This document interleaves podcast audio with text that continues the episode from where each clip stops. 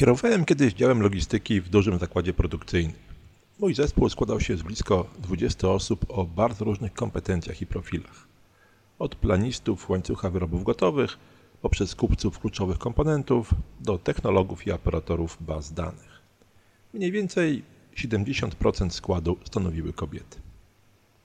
Pewnego dnia poprosił mnie do siebie dyrektor fabryki i wręczył zadrukowaną w 3 czwartych kartkę formatu A4. Rzuciłem okiem na tekst i osłupiałem.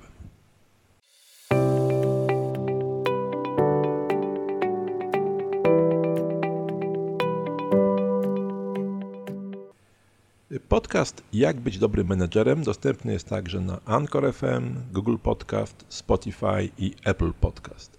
Linki dostępne są w opisie. Zapraszam do słuchania, komentowania, subskrybowania, oceniania i udostępniania.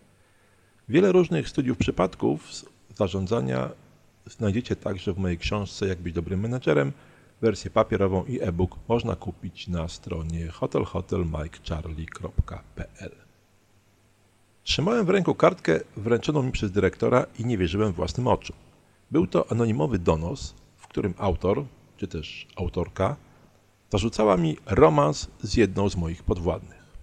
W samym anonimie nie było wprawdzie jakichś szczególnie pikantnych szczegółów, czy też potencjalnie poważnych zarzutów.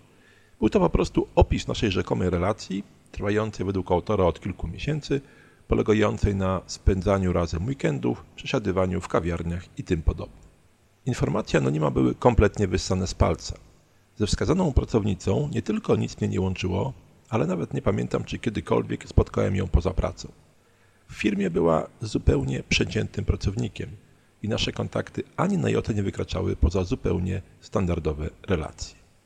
Dyrektor, rozbawiony nieco moim zaskoczeniem, powiedział, że nie interesują go sprawy obyczajowe i że mogę zrobić z tym, co tylko zechcę. W gruncie rzeczy jednak nie bardzo miałem pojęcie, co właściwie miałbym z tym zrobić. Szukać potencjalnego autora, porozmawiać ze wspomnianą pracownicą, czy może zwołać spotkanie działu. Wszystkie te pomysły wydały mi się cokolwiek bez sensu, a ponieważ nie miałem żadnych innych, zatem po prostu wrzuciłem kartkę do szuflady. Po mniej więcej trzech tygodniach dyrektor wręczył mi kolejny anonimowy tekst z takimi samymi zarzutami, z tym, że teraz poza opisami obyczajowymi w donosie pojawiły się również sugestie, że nasz romans ma negatywny wpływ na pracę działu. Poprosiliśmy o pomoc naszą menedżerkę HR-u i wspólnie zaczęliśmy się zastanawiać nad możliwymi scenariuszami działania. Niewątpliwie mieliśmy do czynienia z jakimś problemem wewnątrz działu i musieliśmy ustalić, czy jest on na tyle poważny, aby podjąć jakieś konkretne akcje. Finalnie jednak postanowiliśmy w dalszym ciągu czekać na ewentualny dalszy rozwój wypadków. Zrobiliśmy tak z kilku powodów. Po pierwsze dlatego, że był to anonim, więc trudno było go traktować jako oficjalną skargę pracownika. W firmie istniała procedura niebieskiej linii, gdzie można było zgłaszać przypadki niewłaściwych zachowań przełożonych, a żadne takie zgłoszenie nie wpłynęło. Po drugie, dyrektor stwierdził, że nie widzi jakichkolwiek negatywnych konsekwencji pracy mojego działu, którymi należałoby się zająć, a sam anonim również nie odnosił się do jakichś konkretnych nieprawidłowości. I w końcu po trzecie, nasza menedżerka HR-u zwróciła uwagę, że może być tak, iż cała sytuacja wynika z tego, że posiadam w dziale cichą wielbicielkę, która w ten sposób stara się zwrócić na siebie uwagę i że jest całkiem prawdopodobne, że właśnie rzekoma bohaterka tego romansu jest właśnie autorką samego donosu. Idąc tym tropem, dokonałem negatywnej selekcji potencjalnych autorek, zostając finalnie przy dwóch nazwiskach. Obserwowałem te osoby przez jakiś czas i nabrałem przekonania, że faktycznie jedna z nich mogła być autorką tych anonimów, ale akurat nie była to wspomniana w nich pracownica. Tymczasem jednak sprawy potoczyły się trochę inaczej dostałem propozycję objęcia zupełnie nowego stanowiska, niezwiązanego z dotychczasowym zakładem i po kilkunastu dniach odszedłem z działu.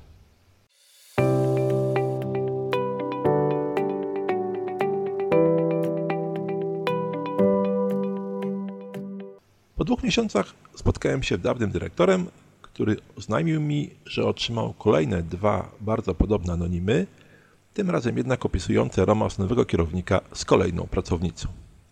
No cóż, przyznam się, że moja męska duma poczuła się nieco zraniona, kiedy okazało się, że autorka donosów szybko przerzuciła swoje atencje z mojej osoby na osobę nowego szefa.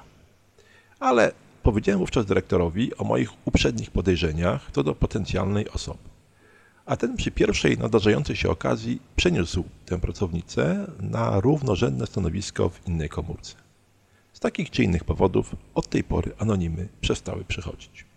Z donosami spotykałem się potem kilkukrotnie, jednakże już w odniesieniu do moich podwładnych. Zasadniczo podobnie jak mojego dawnego szefa, nie interesowały mnie kwestie obyczajowe, o ile nie było w tym albo konfliktu interesów, albo działań na szkodę firmy. W jednym przypadku jednemu z moich dyrektorów zarzucono romans podwładną, faworyzowanie jej wobec innych pracownic oraz aranżowanie atrakcyjnych wyjazdów w ramach sfingowanych podróży służbowych na koszt pracodawcy. Ten ostatni sygnał sprawdziliśmy, ale zarzuty się nie potwierdziły. Natomiast faktycznie dyrektor awansował tę pracownicę, a po latach romans okazał się prawdą.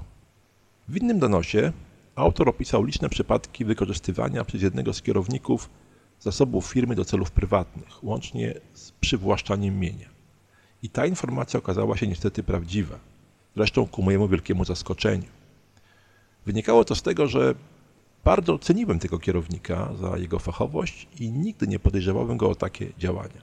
Ale jak widać w tym przypadku rzeczywistość okazała się inna i oczywiście kierownik został zwolniony.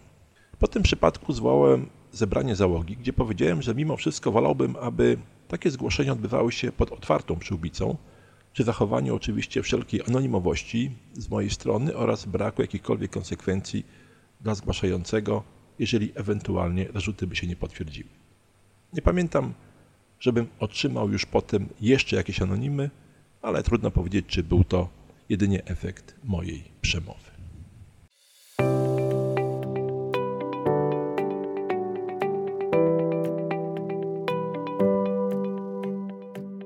Opisane przypadki donosów trudno chyba objąć jakimś wspólnym mianownikiem. Za każdym razem należy je traktować indywidualnie i pod kątem potencjalnych szkód, jakie mogą przynieść firmie.